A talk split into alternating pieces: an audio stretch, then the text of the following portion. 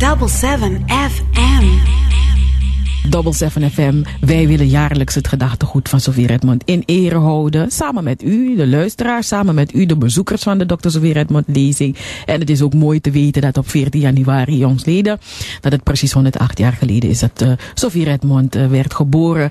En in aanloop naar de jaarlijkse Dr. Sofie Redmond lezing, uh, die dit jaar plaatsvindt op 22, op zondag 22 maart in de Vereniging Ons Suriname, presenteert Double 7 FM vanaf vandaag um, uh, Sophie inspireert. Hè? Sophie Redmond. Ze was uh, meer dan alleen arts. En uh, dat zullen we doen in de komende uitzending. Staan de spotlights dus gericht op Sophie Redmond, een veelzijdige Surinaamse vrouw. Um, Sophie Redmond werd geboren op 14 januari 1907. En uh, ik zie hier dat ze volledig heet uh, Jane, of ik weet niet of het Jane of Shane is, luisteraars. dus mochten er luisteraars zijn die het beter weten, die, het weten, graag, ik hoor het graag. Maar Jane Sophie Everdien Redmond werd geboren op 14 januari 1907 in een Creools christelijk gezin. En het gezin was lid van de IBG de evangelische broedergemeente. Vader uh, Philippus Jozef Redmond en moeder Adolfina Magdalena Hercul woonden toen in uh, Paramaribo aan de Saramaka-straat in het uh, huis bekend als letter B nummer 42. Op 10 februari 1908, Sophie Redmond was toen één jaar oud, werd haar jongere zus Wilhelmina Josephina Charlotte geboren. Vader eh, Philippus, Philippus Jozef Redmond en moeder Adolfina Magdalena Hercul zijn op 24 september 1906 te Paramaribo getrouwd. En um, Adolfina was al enkele maanden zwanger toen zij met uh, Philippus trouwde. En Sophie Redmond was drie jaar toen zij met haar ouders naar het district Nikeri vertrok. Op haar elfde keerde het gezin Redmond uh, terug naar Paramaribo. En terug in Paramaribo werden Sophie en haar zus op de Van Siepenstein Lagerschool ingeschreven. En in 1923 stroomde Sophie in in de zevende klas van de Hendrik Mulo School. In de krant De West van 26 september 1924 staan de namen van de geslaagden van de Hendrikschool vermeld. En onder de geslaagden bevinden zich Sophie Redmond en haar schoolvriend Emil Monko, met wie zij jaren later zou uh, trouwen. Na het uh, behalen van haar MULO-diploma in 1924 gaf Sophie Redmond haar ouders te kennen dat zij dokter wilde worden en geen onderwijzeres, zoals haar vader wenste onderwijzeres was in die tijd vooral voor vrouwen, uh, voor Creoolse vrouwen of vrouwen uit haar etnische groep, was dat het hoogst haalbare.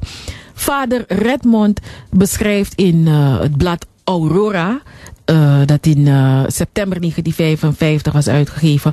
Hoe hij deze dochter, die zich uh, geprofileerd had als iemand met de eigen mening, te vergeefs op andere gedachten probeerde te brengen.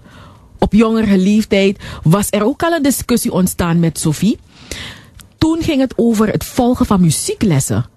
Ook toen liet Sophie Redmond een eigen mening horen door te kennen te geven aan haar vader dat zij liever viool wilde spelen en geen piano. Nou, over haar toekomstig beroep uh, stonden Sophie Redmond en haar vader lijnrecht tegenover elkaar.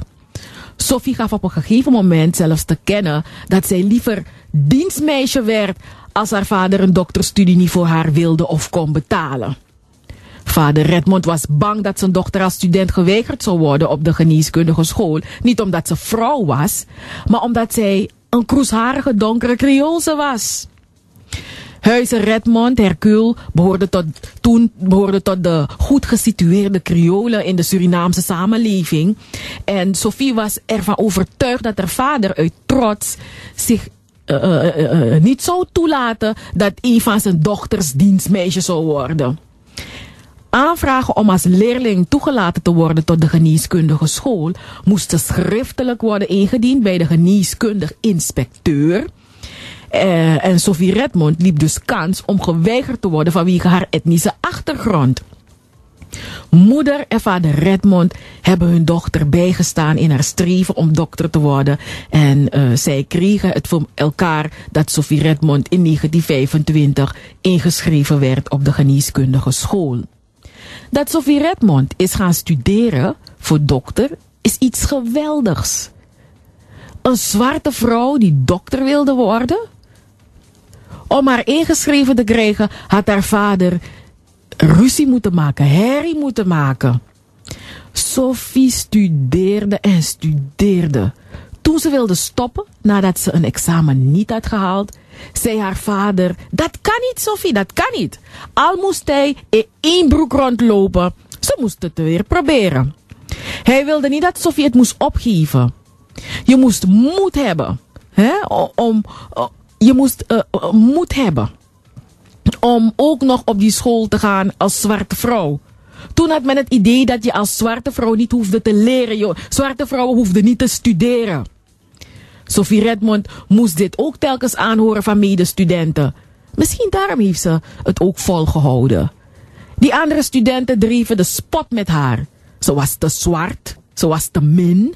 En het waren meer mulatte jongens. En zij was een meisje en ze was een zwarte vrouw. Op 25 februari 1935 ronde Sophie Redmond uh, de zesjarige opleiding genees, heel en verloskundige af. Sophie Redmond heeft er bijna tien jaar over gedaan. In de West van 1 maart en van 4 maart 1935 en in het Surinaams nieuwsblad Suriname van 5 maart 1935 is een bericht geplaatst over de vestiging van mevrouw J.S.E. Redmond met ingang van 4 maart als genees, heel en verloskundige aan de Dominiestraat nummer 40, allernaast boekhandel CKC. Spreekuren van half acht tot 9 uur s morgens en van 4 tot 5 uur s middags. En vanaf 1 juli 1939 vestigde Sophie Redmond haar praktijk aan de benedenwoning Zwartenhovenbrugstraat 80, het vroegere huis van dokter L.F. Voet. Een poosje daarna verhuisde haar jongere zus Joosje, Josefina, met haar man naar de bovenverdieping van dit pand. Beide ouders van Sophie Redmond hadden suikerziekte en haar jongere zus was ook niet kerngezond. Sophie Redmond was huisarts van haar ouders. Haar moeder had behalve suikerziekte ook een nieraandoening. En Sophie was ook arts van familieleden, kennissen en buurtgenoten. Behalve haar artsenpraktijk aan de Dominiestraat had ze ook een benedenkamer in haar ouderlijk huis als praktijk. En het ouderlijk huis van Sophie Redmond was gelegen aan de Steenbakkersgracht, nu uh, Dr. Sophie Redmondstraat, dichtbij de Vanitziga-straat. Sophie Redmond verrichtte sommige medische handelingen zonder verdoving omdat injectievloeistof heel duur was. En doordat ze veel patiënten gratis behandelde, kon zij het zich niet veroorloven om bij het trekken van tanden en kiezen injectievloeistof te gebruiken. Tot zover uh, alvast het eerste gedeelte uh, van Sophie Inspireert, luisteraars. Volgende week zaterdag dan gaan we verder met het verhaal van het leven van Sophie Redmond. En uh, dit is allemaal ook te lezen in het proefschrift van dokter Sylvia Kortram getiteld Sophie Redmond, meer dan arts alleen. Double 7 FM. Er is maar één origineel. Eén origineel. Double 7 FM.